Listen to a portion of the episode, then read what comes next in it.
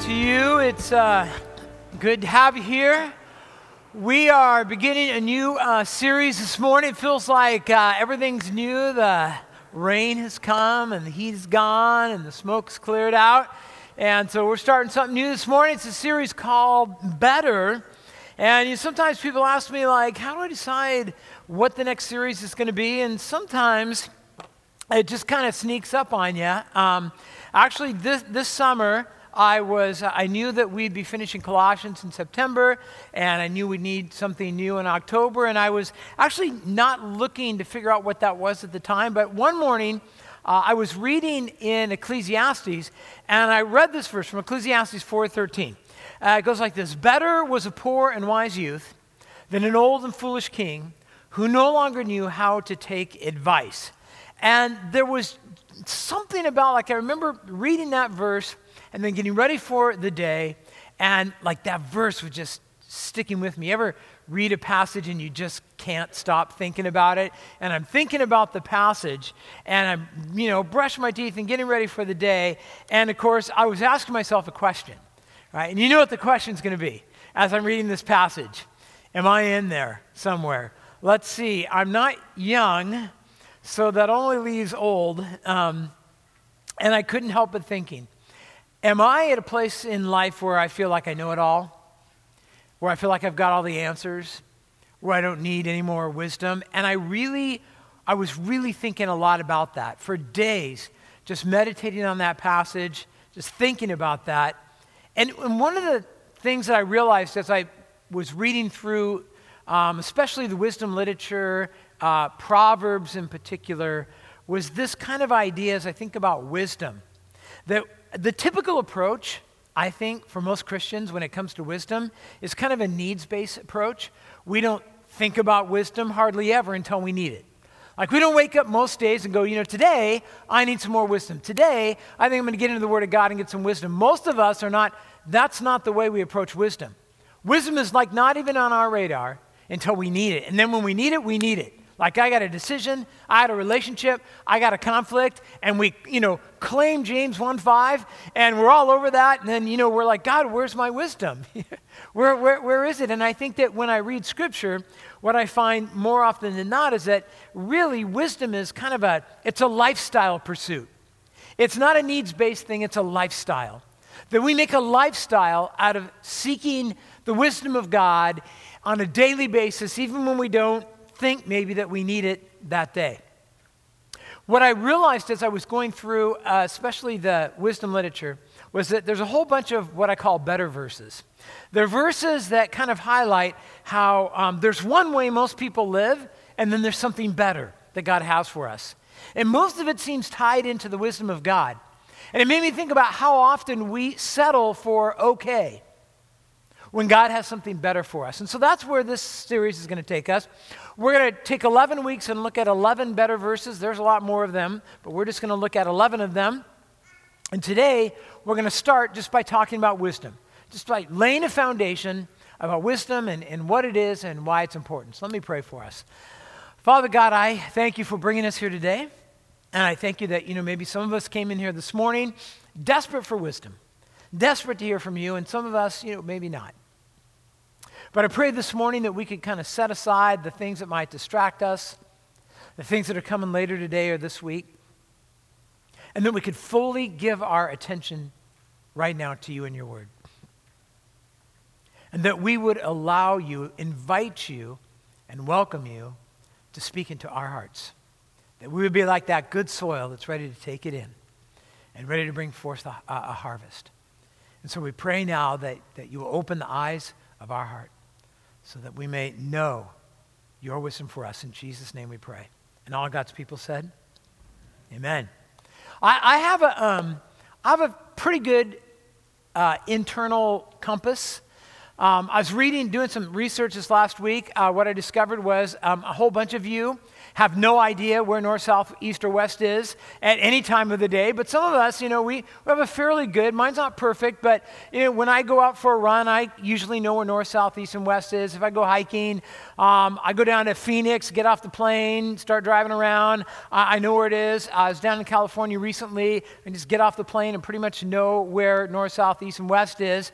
When I was growing up, we had a, a cabin up in the San Bernardino Mountains, and a, the cabin backed up against the national forest. And my, my parents were just like, they would let me go hiking for the day. I was like, you know, young kid. I'd go hiking up in the mountains for, for sometimes an entire day at a time. Never had a compass, just always knew where north, south, east was. I knew how to get home. But all that was challenged for me the first time I went to uh, Nicaragua.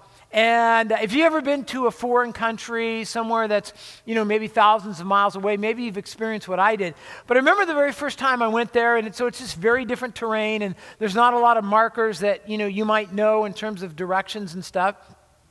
And I remember being there, and, and I'm guessing now, it was probably, because this is back in 2010, I was probably there two or three days. And I, when I got off the plane, I, I didn't, um, I wouldn't say that I broke out my compass and figured out where was where. I just, inside my internal compass said, oh yeah, here's north, south, east, and west. I had it all figured out. I didn't really think about it. And then I think it was probably, we were probably three days into the trip. And um, the sun was setting one evening. And it was blowing my mind because the sun was setting and I, I'm looking at the sun setting and I realized that I had been thinking the entire time that, e, or that, that west was east. And I remember looking at the sun setting, and it was, a, it was the weirdest thing because my brain was saying, well, obviously that's west because the sun's going down. But my internal compass was screaming, something's wrong because the sun's setting in the east. Like it was, my internal compass was absolutely positively sure that that was east and there, there was something that, that was wrong. Now, there's, a, there's a lot of research that's been done as to why our compass might get thrown off. Um, you know, Nicaragua is 3,100 miles south from here, and, and so it's near the equator, and they'll say, well, the position of the sun as it arcs through the sky in the daytime, maybe that throws you off. Some think it's actually the magnetic field that we're connected to that throws us off. Here's all I can tell you I, what I learned that day was my internal compass is not reliable. I had always thought that it was rock solid reliable, and I discovered it wasn't. And, and even now, when I go to Nicaragua, I always kind of land, and I can just tell you it's the weirdest thing because I will look west, and my, and my compass will say, I don't care how many times we've been here, that's east, even though it's not east, it's west. Now, in the same way that we have kind of an internal compass, if you will, directionally speaking, I want to suggest today that we also have an internal moral compass.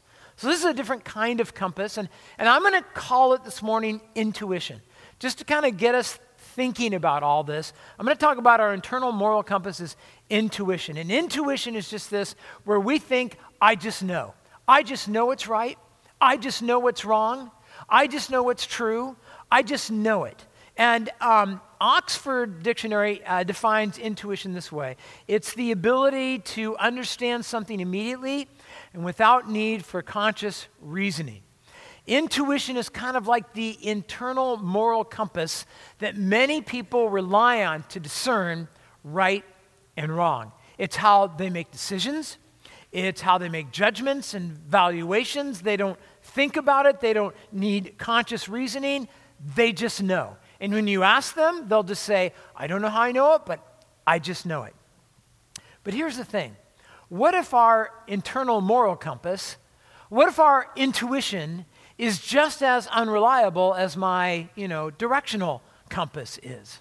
What if, in fact, I don't know the difference between right and wrong? And here's the kicker what if I don't know the difference between right and wrong, and I don't know that I don't know the difference between right and wrong? What if I think that my internal moral compass, in fact, is absolutely accurate? What if I don't know the difference between reality and, and, fantasy and truth and lies and wisdom and foolishness? What might the ramifications be for the decisions that I make? What might the decisions be? What might it, how might it impact my relationships or my, my finances or my health or my ethics? Well, you don't really have to wonder, you only have to look outside right? Because we have a world that is, that is running on intuition, a world that is running on impulse. They're just going through life, just thinking they know what they know, just making decisions, making value judgments. They don't know the difference between right and wrong, but they don't know that they don't know it. And in the midst of all this comes Proverbs 16 16, which is a passage I'm going to look at today. It's the first of the betters that we're going to look at. It says, How much better to get wisdom than gold? To get understanding is to be chosen rather than silver. And so Solomon says to us, of all the things that we could get in this world, how much better it is to get wisdom, how much better it is to get understanding than it is to get gold or silver or wealth. And in Proverbs, we get what I want to call this, this wise priority. God gives for us a priority. Solomon suggests for us that if we're going to have to prioritize our life, which we are, he wants us to know where wisdom should fall in all this. Again, he says, How much better to get wisdom? How much better to get understanding? Now, that word wisdom in the Hebrew chokmah means skill. That's what it means.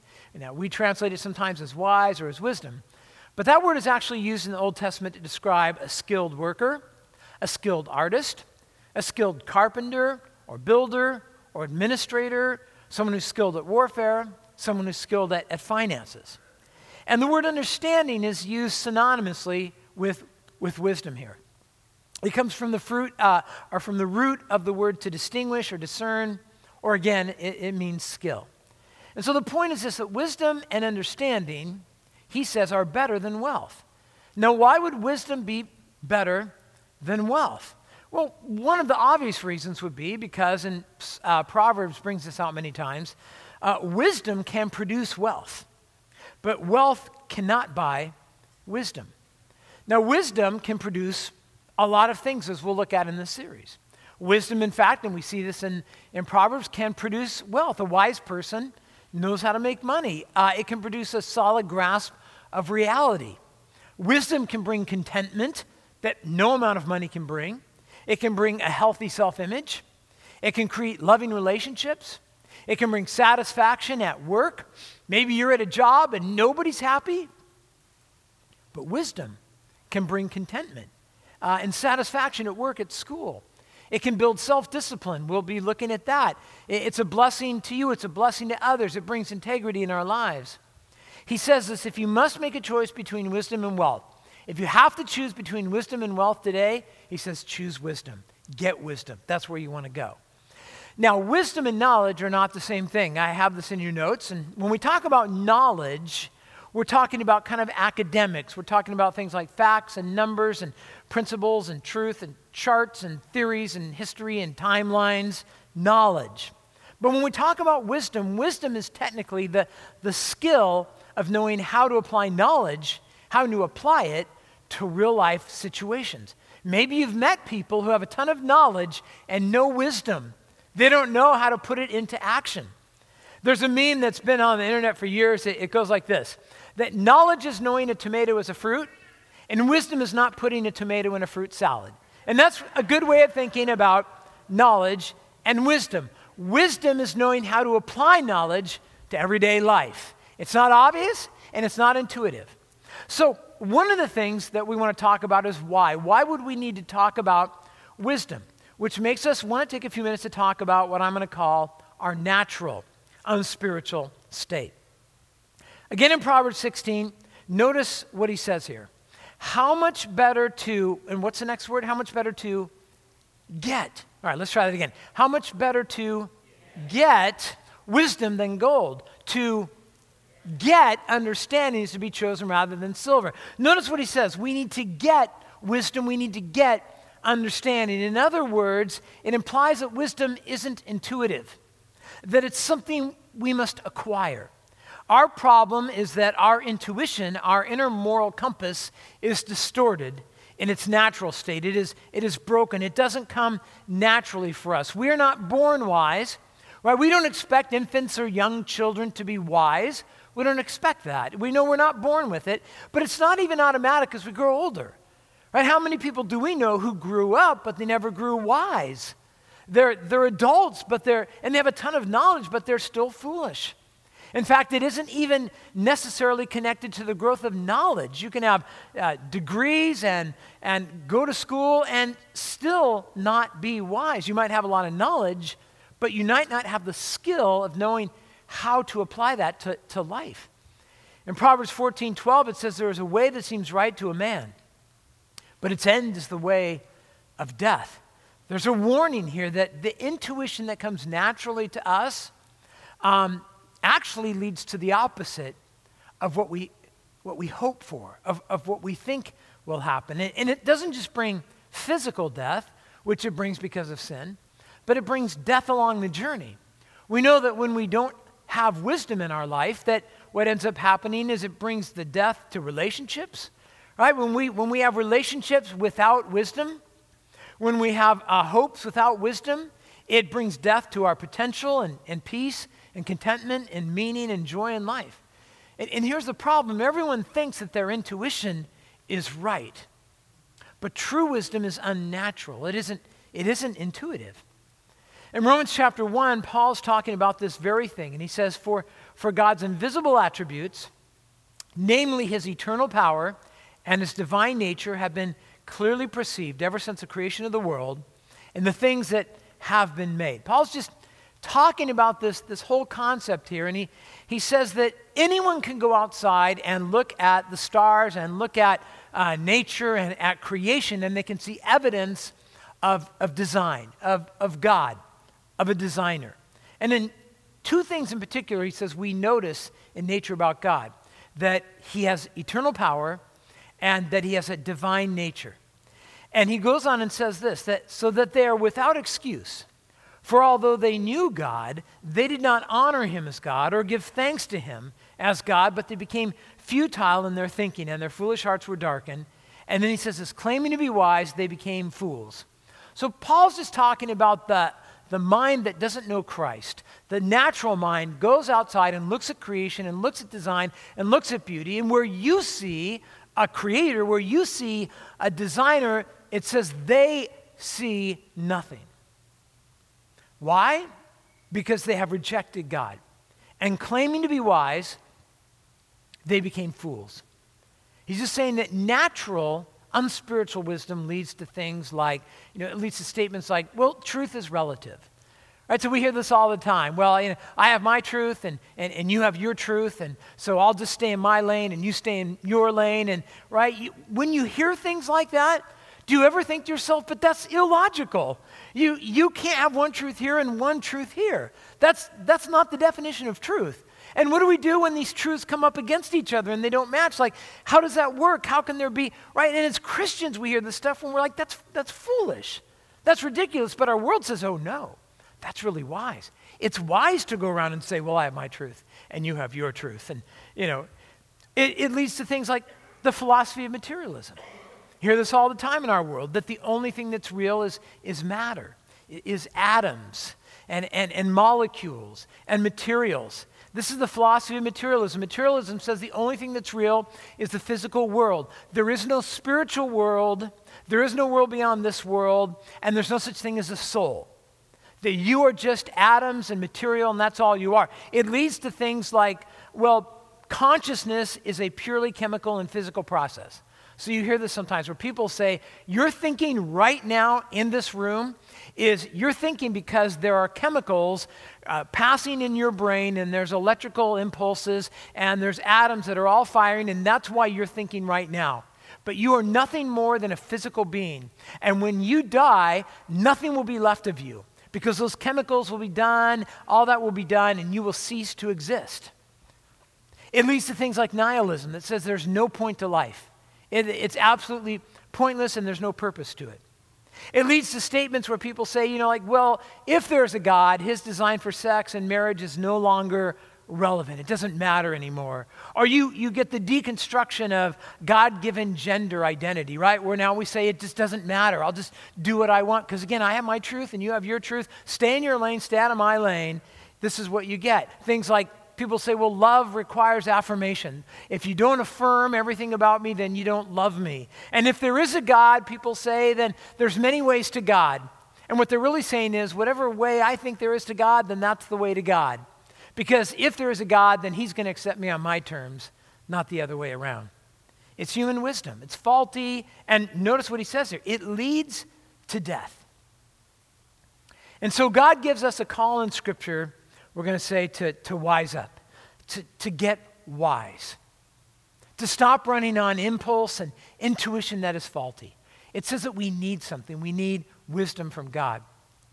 Proverbs is a book about wisdom. And in the first seven verses of Proverbs, um, Solomon kind of just gets us thinking about this. In Proverbs 1 1, it says this The Proverbs of Solomon, the son of David, the king of Israel, to know wisdom and instruction, to understand words of insight, to receive instruction in wise dealing, in righteousness and justice and in equity. Notice what he says here. He talks about receiving instruction. So, what's he saying? We're not born wise, we must obtain it. We must receive it. We must get instruction. He says we get it through instruction and, and through teaching, and we get it through revelation from God, through the Word, and through correction. To gain wisdom, we must be teachable. And for a lot of us, that's hard. And in order to receive something from God, it, it means we must be humble. We must be willing to admit we don't know it all. We don't have it all together. We, we need God's help. We need help. And that our intuition is lacking and we must be open to receiving instruction from God. C.J. Mahaney puts it this way He says, I am a proud man pursuing humility by the grace of God. I love that. I love what he's saying. He's like, I'm, I'm proud, but I'm, I'm trying to become humble, and I can only do it by the grace that God extends to me. But here's the hard truth, okay? You don't get to decide what's right and wrong. I don't get to decide what's right and wrong. We were born into a, a pre existing order that was created by God, not by you and not by me. What is true and what is real is not up for debate. God has already defined what that is. And we need to know what God says about that. We need to understand what the order is that God has made. We need to understand what it means in relationships and finances. We need to, we need to know what it means for marriage and sexuality and ethics, what it means at home to be wise, what it means at work, at school, in everyday life so that we don't make foolish choices. And going on in Proverbs verse, uh, chapter 1, verse 4, he says this to give prudence to the simple, to give knowledge and discretion to youth. Let the wise hear and increase in learning, and let the one who understands obtain guidance. Notice who needs instruction here. He says, the simple need instruction. That's some of us. We're, we're, we're simple people. He says, youth need uh, wisdom. It, most of us who have lived for a while, we're like, yeah, that's true. I, I was there, I needed it. Uh, all the young people I know, yeah, they need it for sure. But notice what he also says. Also the old, also the wise. And no, notice what he says let the wise hear. Let the wise hear and increase in learning. In other words, we all need it. We all need to be those who are humble and willing to accept instruction. And let's be realistic. As we, as we age, we can start to think that we know it all we can start to get a little proud and a little unteachable. Isn't that true? We don't always walk into a sermon or walk into a Bible study and walk into a conversation saying, I have some things I need to learn. There's some things that I don't know. But everyone needs to grow in wisdom. Going on in the next verse, to understand a proverb and a saying, the words of the wise and, and their riddles. Verse 7, he says this the fear of the Lord is the beginning of knowledge. Fools despise wisdom and instruction. That word despise, that is a, in the Hebrew, that's an emotional word. It's a word of contempt. It's a word of kind of uh, aloofness relationally. It's the arrogance of someone who is above instruction. It's the arrogance of someone who believes they're too smart for it, they're too good for it, they don't need it. In Proverbs 9:10, Solomon says this, "The fear of the Lord is the beginning of wisdom." And the knowledge of the Holy One is insight. So wisdom begins with a, with a conviction, if you will. It begins with the fear of the Lord. So, what is the fear of the Lord? What does that mean? Um, is, it, is it cowering? Is it, is it cringing? Is it, oh no, here comes God and he's in a bad mood and, you know, he's going to let me have it? Well, in Hebrew poetry, oftentimes, especially in Proverbs, you would have two lines in this poetry, and you'd get a first line of statement, and the second line would, would kind of explain the first line. And that's what's happening here in Proverbs 9:10. So when it says the fear of the Lord is the beginning of wisdom, it explains it. The fear of the Lord is the knowledge of the, of the Holy One.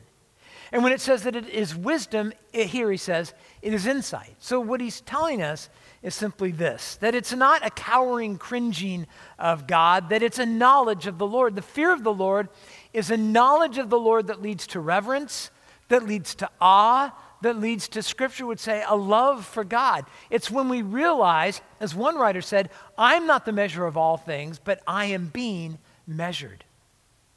The fear of the Lord is where wisdom begins. It's the, it's the foundation we build upon. The Lord is to be feared because he is the uh, righteous and all knowing judge before whom we will all stand one day and give an account. C.S. Lewis puts it this way He says, In God, you come up against something which is, in every respect, immeasurably superior to yourself. Unless you know God as that, and therefore know yourself as nothing in comparison, you do not know God at all. As long as you are proud, you cannot know God. A proud man is always looking down on things and people. And of course, as long as you are looking down, you cannot see something that is above you. Rene Descartes, and some of you may recognize that name. Maybe you've studied him a little bit. Maybe the name may not sound familiar to you. But Descartes, who lived uh, from 1596 to 1650, wrote one line that even if you don't know about Descartes, you know this line. You've heard this before. And the line is this He said, I think, therefore I am, right? So you know this. Here's what uh, one biographer wrote about Descartes in this line. He said, Descartes wanted to know what was real. He was struggling to know what was real in this world. And so he did what seemed obvious to him. He started doubting everything to find out what would be left. So he whittled away at everything until he noticed that he was still there, that he was real, the one who was doubting. And so he thought he could not doubt that. And so he wrote, I think, that is, I doubt, and therefore I am. So Descartes, the father of modern thought, started rebuilding reality outward from himself. And for over 300 years, our culture has been trying to live that way, building our civilization and our personal lives on ourselves. And it has failed. Absolutizing our own capacity for generating knowledge and hope and certainty exposes us to self deception, as postmodernism has shown. And what we find when we come to the Bible, when we come to the wisdom literature, when we come to Solomon, is that Solomon turns Descartes on his head. He says that wisdom doesn't come from building outward from ourselves. Instead, what he says is knowledge starts with God. That our search for reality goes wrong when we leave God out and we make ourselves the judge of everything. So, the fear of the Lord, we could say, is the death to, as one writer put, our narcissistic egos and our self assured opinions. We don't turn inward for wisdom, we turn outward and we turn upward to God. As another writer put it, our true crisis is not informational, it's relational. Wise people humbly revere God and lovingly live to please Him. In Proverbs 3, 5, 6, and 7 are some words that are probably familiar to you. It says this it puts it kind of all in perspective. Trust in the Lord with all your heart. Trust in the Lord with all your heart. And do not lean on your own understanding, on your own intu- intuition, on your own, uh, you know, moral compass. But trust in the Lord. In all your ways, acknowledge Him. That is, get to know Him, study His Word, live according to His Word, and He will make straight your paths. Do not be wise in your own eye, eyes. Fear the Lord and turn away from evil. Be humble. Be teachable. Don't be wise in your own eyes. We must humbly admit that our intuition isn't reliable that we don't know it all. And we need to fear God and look to Him and look to His Word and follow His path. And in fact, God invites us to come to Him for wisdom. James 1 5 are some words that are probably very familiar to you. It says, If any of you lacks wisdom, let him ask of God. How many times do we find ourselves sitting there? I got to make a decision. I got to do something. I don't know what to do. God invites us to come to Him, who gives generously to all and without reproach, and it will be given to Him. But let him ask in faith with no doubting, that is, doubting about God. For the one who doubts is like the wave of the sea that is driven and tossed by the wind. He says, if you lack wisdom, ask God. He's ready to give you wisdom. But asking again is an admission, right? It's an admission that we don't have it all figured out, that our wisdom is faulty, that we can't trust our, our intuition, and that we believe that God is the source of true wisdom. It means we have to humble ourselves and admit we need some help. And He provides it in so many ways. He provides wisdom for us through the Word. We're going to look at that in the weeks to come, through the Holy Spirit, even through wise people who have absorbed the Word of God in their life and put it into practice. And I want to end with this thought that if you want to do this, if you want to live this way, if you want to be willing to admit that your intuition is faulty and you're going to live according to the wisdom of God, then life's going to be a struggle for you. Right? And that struggle is going to be quite real. If you decide to live by seeking God's wisdom, and you're going to put that in practice. There's going to be a struggle because we live in a world that thinks that God's wisdom is foolishness. It's utterly ridiculous. And if you have ever shared your faith with someone who doesn't know Christ, then you know exactly how this plays out. Right? When we talk about the gospel, people scratch their heads. Have you ever had that? Like the gospel that you know and that you love and that makes sense to you. Have you ever shared it with somebody and they're like, I don't, I don't get it. That sounds weird. That sounds like when we talk about sin, you ever talk about sin and people go, I, Well, I don't believe that. Well, I don't believe that sin. I don't believe that sin exists. I believe that it's all relative, and my truth is my truth, and your truth is your truth, and you can't tell me that, eh, you know, my sin is not right because it's truth for me. When we talk about the gospel, when we talk about sin, when we talk about needing to be rescued, I can't tell you how many times I've talked about the Savior that God has brought to us, and people go, Why, why do I need a Savior? If there's no sin, then what do I need to be saved from? When we talk about repentance, man, this is a big one. You want to have some fun? Go out, find someone who doesn't know the Lord, find out what the you know sin in their life, and tell them to repent. What do people say? Well, why do I need to change? Why do I need to repent? There's nothing wrong with this. It's my truth. It's my thing. When we talk about obeying God, when we talk about needing to be humble, when we talk about needing to put God before everything else, to people that don't know Christ, it sounds foolish to them. To the unspiritual, it feels like a prison. I've actually had people say that sounds awful. Christianity sounds terrible. It sounds like a prison. Right? What do we say? No, actually, it's freedom. Right? It's being released from all that stuff. But to the unspiritual mind, it sounds like foolishness. In Isaiah 55, God says, For my thoughts are not your thoughts, neither are your ways my ways, declares the Lord. For as the heavens are higher than the earth, so my ways are higher than your ways, and my thoughts than your thoughts. The wisdom of this world says all sorts of crazy stuff. It says stuff like, you know, wealth is better than wisdom because wealth is security. When I have wealth, I'm secure. When I have wealth, I can, I can buy my way out of any problem that I'll come across in life. The wisdom of this world says things like power is better because when I have power, then I have control. And when I have control, then I can, you know, solve any problem that I'm going to come up against. Right? We hear that and go, that's ridiculous. All the power and money in the world can't solve a person's biggest problems. But the wisdom of the Lord sounds like craziness to unbelievers. The wisdom of this world says things like status is better, pride is better. It's better to be proud. Popularity is better. More Facebook friends are better. More likes are better. More stuff is better. More square footage is better. More money in the bank is better than less money in the bank. It's just pure and simple, obvious, right? Anyone knows that. A 4.0 is always better than a 3.5, right? Because it's more, and more is better. Personal rights Getting my rights are always better. Titles are better. Fame is better. Independence is always better than someone telling me what to do or how to live. It's always better.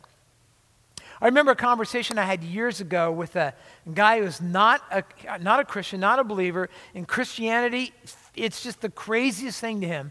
And one day we were having this conversation, and we were, we were talking about the church and he asked me this question. He says, Now, I don't understand. Now, you go to church and you have a church and you have a building and you, you have salaries. How do you pay for the building? How do you pay for the, for the supplies and the electricity and get a salary? How do you do that? And I said, Well, people give. He's like, well, People give money to the church? Like, he'd never heard this before. I'm like, Yeah, they give money to church. Why? He's like, Seriously, why would anyone give money to the church? Well, because they, they believe in the gospel and they want to see the gospel taken throughout the community and the world. They think it's important and they value it, so they give for it. And he just stared at me. He's like, Why? I, I don't know what else to say because they believe in the gospel and they want the gospel to be taken to the world. And then I, I'm, I asked him, I'm like, why is this so confusing for you? And he's like, well, it's simple. Because if I give money to anyone else at charity, like if I give money to a charity, then I don't have that money anymore. I'm like, okay, I'm with you. He's like, no, that's it. That's the, that's the end. Then I don't have the money anymore. If I don't have the money, then it's not mine and I have less money. Like that was the whole thing. Then I have less money. I was like, yeah, I don't know what to say. Yeah, you have less money. It's like, he's like, and that's the reason I would never give. That's foolish. But we were actually having the conversation because we were talking about my wife's father. And I was talking about the fact that he was a fifth grade teacher, his, you know, all of his working life, and, and he had five kids, and he raised those kids and put them through college, and he was a very, very, very generous person. And what this person said was, Well, your father in law is a fool. That's what he said. He's a fool.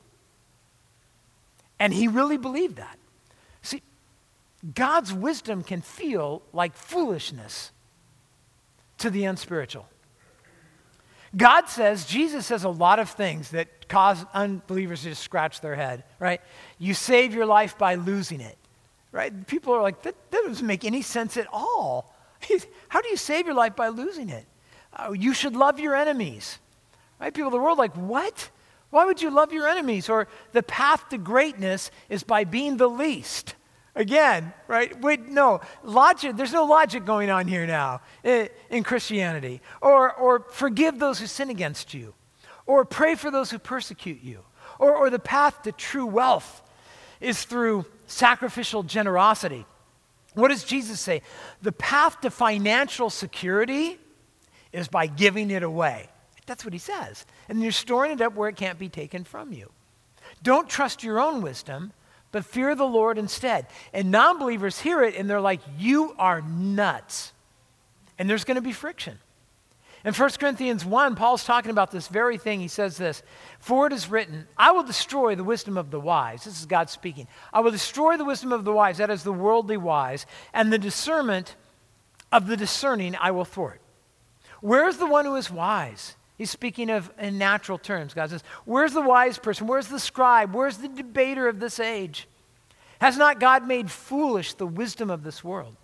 For since in the wisdom of God, the world did not know God through wisdom, it, it pleased God through the folly of what we preach to save those who believe. Uh, by the way, I have this all printed in your notes for you. It's a long passage. Going on, he says this For Jews demand signs, and Greeks seek wisdom. But we preach Christ crucified. A stumbling block to Jews and foolishness to Gentiles. But to those who are called, both Jews and Greeks, Christ the power of God, the wisdom of God. He says to the you know, to the, to the Jew, to the Greek who don't know Christ, when we preach Christ crucified, Christ on a cross, Christ dying, Christ's humiliation, they hear it and they go, that's foolish. That's ridiculous. That's the God that you, that you serve. The foolishness of God is wiser than men, and the weakness of God is stronger than men. For consider your calling, brothers. Not many of you were wise according to worldly standards. He's talking about us. We weren't the wisest. You weren't the most powerful. You were not of, of noble birth.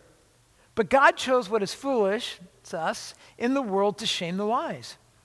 And God chose what is weak in the world to shame the strong. And God chose what is low and despised in the world even the things that are not, to bring to nothing things that are. So that, so that, and here's the point, so that no human being might boast in the presence of God. No one will ever be able to stand in the presence of God and say, God, you should let me into heaven because I'm smart, because I'm wise. No one will ever be able to be in Christ and say, well, the reason I'm a Christian is because I was smarter, because I was whiter, because I figured out what other people couldn't figure out. No one will stand before God and boast because none of us became Christians because we were so wise or so smart. We became Christians because God gave us His grace and his wisdom, so none of us can boast. And because of him, he goes on to say, You are in Christ Jesus, who became to us wisdom from God, righteousness and sanctification and redemption, so that as it is written, let no one who boasts boast in the Lord. Jesus is the true wisdom of God in the flesh. If you want to know what wisdom looks like, talks like, acts like, let's look at Jesus. And Jesus called us to believe in the gospel. He called us to place our faith in Him, to trust in His work for us, to, to deny ourselves and to take up our cross and to follow Him. That's true wisdom. But to the world, it sounds ridiculous. A little while ago, I was driving down Highway 14, and maybe this has happened to some of you. It was in the morning, I'm going to get coffee, and I notice the person in front of me is driving kind of erratically. Um, and at first, they're just kind of not quite staying in the lines, which is, you know, you see that. But then they're really not staying in the line. And at one point, they become dangerously close to the cement barrier. And now I'm really kind of getting worried for them. And as I'm watching them, I, it looks like, as what, from what I can see, I think they're texting. It looks like they're looking down and they're texting and they're going to hit things. And, and it gets to the point where it's so dangerous, I'm concerned for them. And so I kind of flash my lights. Not my brights, just my lights. I, they were off. I kind of flicked them off and I just trying to get their attention and nothing. They just keep driving forward and it's still dangerous. So I, you know, hit the lights a few more times and nothing. And then finally I hit the lights one more time and the, the window comes down and a hand goes out and they were just like, thank you, but there's only one finger in there. They like do not appreciate what I have to say. I'm concerned for them. I'm concerned they're going to kill themselves and kill some other people in the process. I'm just trying to help them, but they don't want help. They don't want wisdom right? But we, we give wisdom anyways, don't we? Why? Because we care about the people around us. And when you decide to embrace true wisdom and live it out and speak it out as God defines it, you'll be swimming against the tide of our culture. And it's going to cause friction and disagreement and rejection. So don't be shocked and don't be surprised as part of the, the cost that you pay. On the other hand, it will bring a blessing to you and to those around you and your family and your kids and your spouse and the kingdom of God. In Matthew 7, Jesus says this Everyone then who hears these words of mine and does them will be like a wise man, a wise person who built his house on the rock. And the rain fell, and the floods came, and the winds blew and beat on that house. But it did not fall because it had been founded on the rock. And everyone who hears these words of mine and does not do them will be like a foolish man who built his house on sand. And the rain fell, and the floods came, and the winds blew and beat against that house, and it fell, and great was the fall of it. Because as you know, life has its storms. It has its relational storms, its health storms, its educational and vocational and financial and conflict. And I've already had many conversations with people this morning who are like, you know, I'm in the middle of a storm right now. And Jesus has some advice for us. If you want to weather the storm, then seek true wisdom and build your life on that wisdom. So here's my question as we kind of launch into the series that I want to ask you this week, and that is what will you do this week to more aggressively seek wisdom? And here's what I mean not what will I do to seek wisdom when I need it, but what will I do to have a lifestyle of seeking wisdom? What will I do to make that a lifestyle? Because that is what God is calling us to do. And that's where we begin. And there's many ways you can do it reading the Word on a daily basis, meditating on the Word, talking with spiritual people, just talking about the Word with other people can be part of that. But here's my, here's my challenge to you as we go from here today not just to go out and say, I'll always seek wisdom when I need it, but would you start by saying, I'm going to begin to seek wisdom every day so that when the day comes and I need it, I'll have it and be ready to go.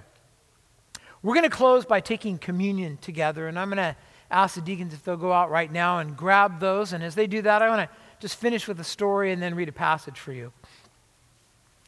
Uh, years ago, in fact, uh, almost 30 years ago, um, I was a youth pastor uh, at, a, at just a church eight miles from here.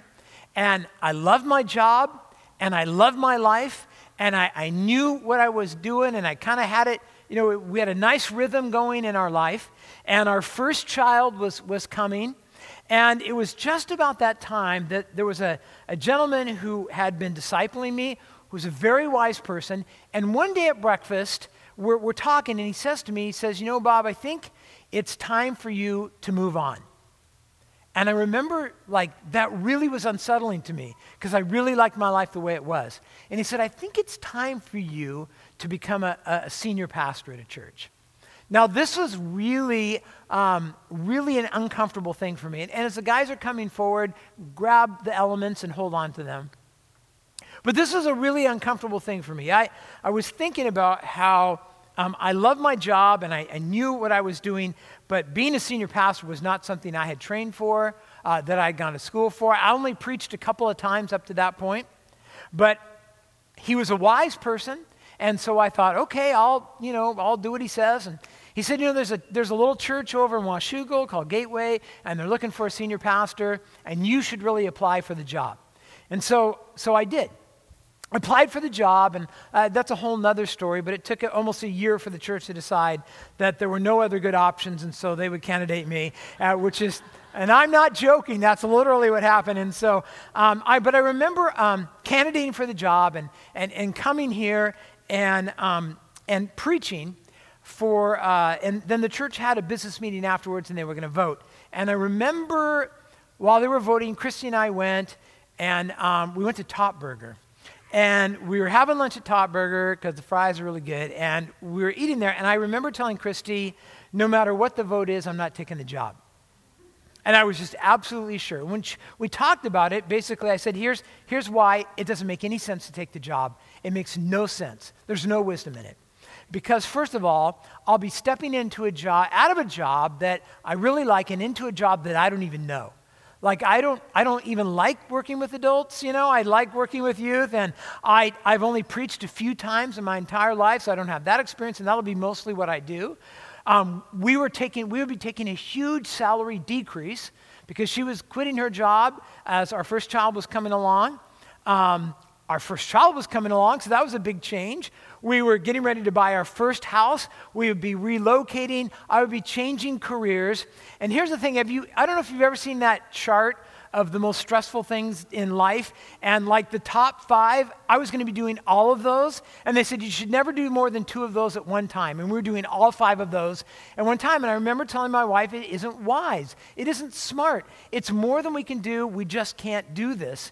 And I remember we, we went home, we got back to the parsonage, and there was a message on the machine. And it was somebody from Gateway said, We just voted, and, um, and the vote was unanimous and we'd really like you to come be our pastor. And I remember my intuition just screaming, no.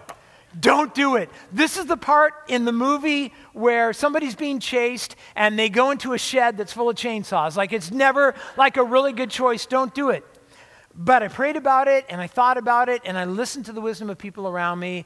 But you know, here's the thing like looking back, and maybe you do this, sometimes you look back on decisions you made years ago, and you realize there was so much more at stake than you even knew at the time.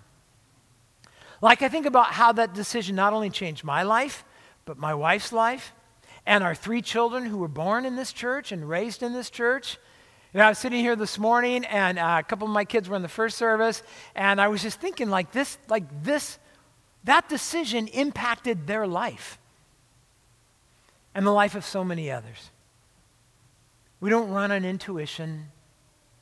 We seek God and the wisdom of God.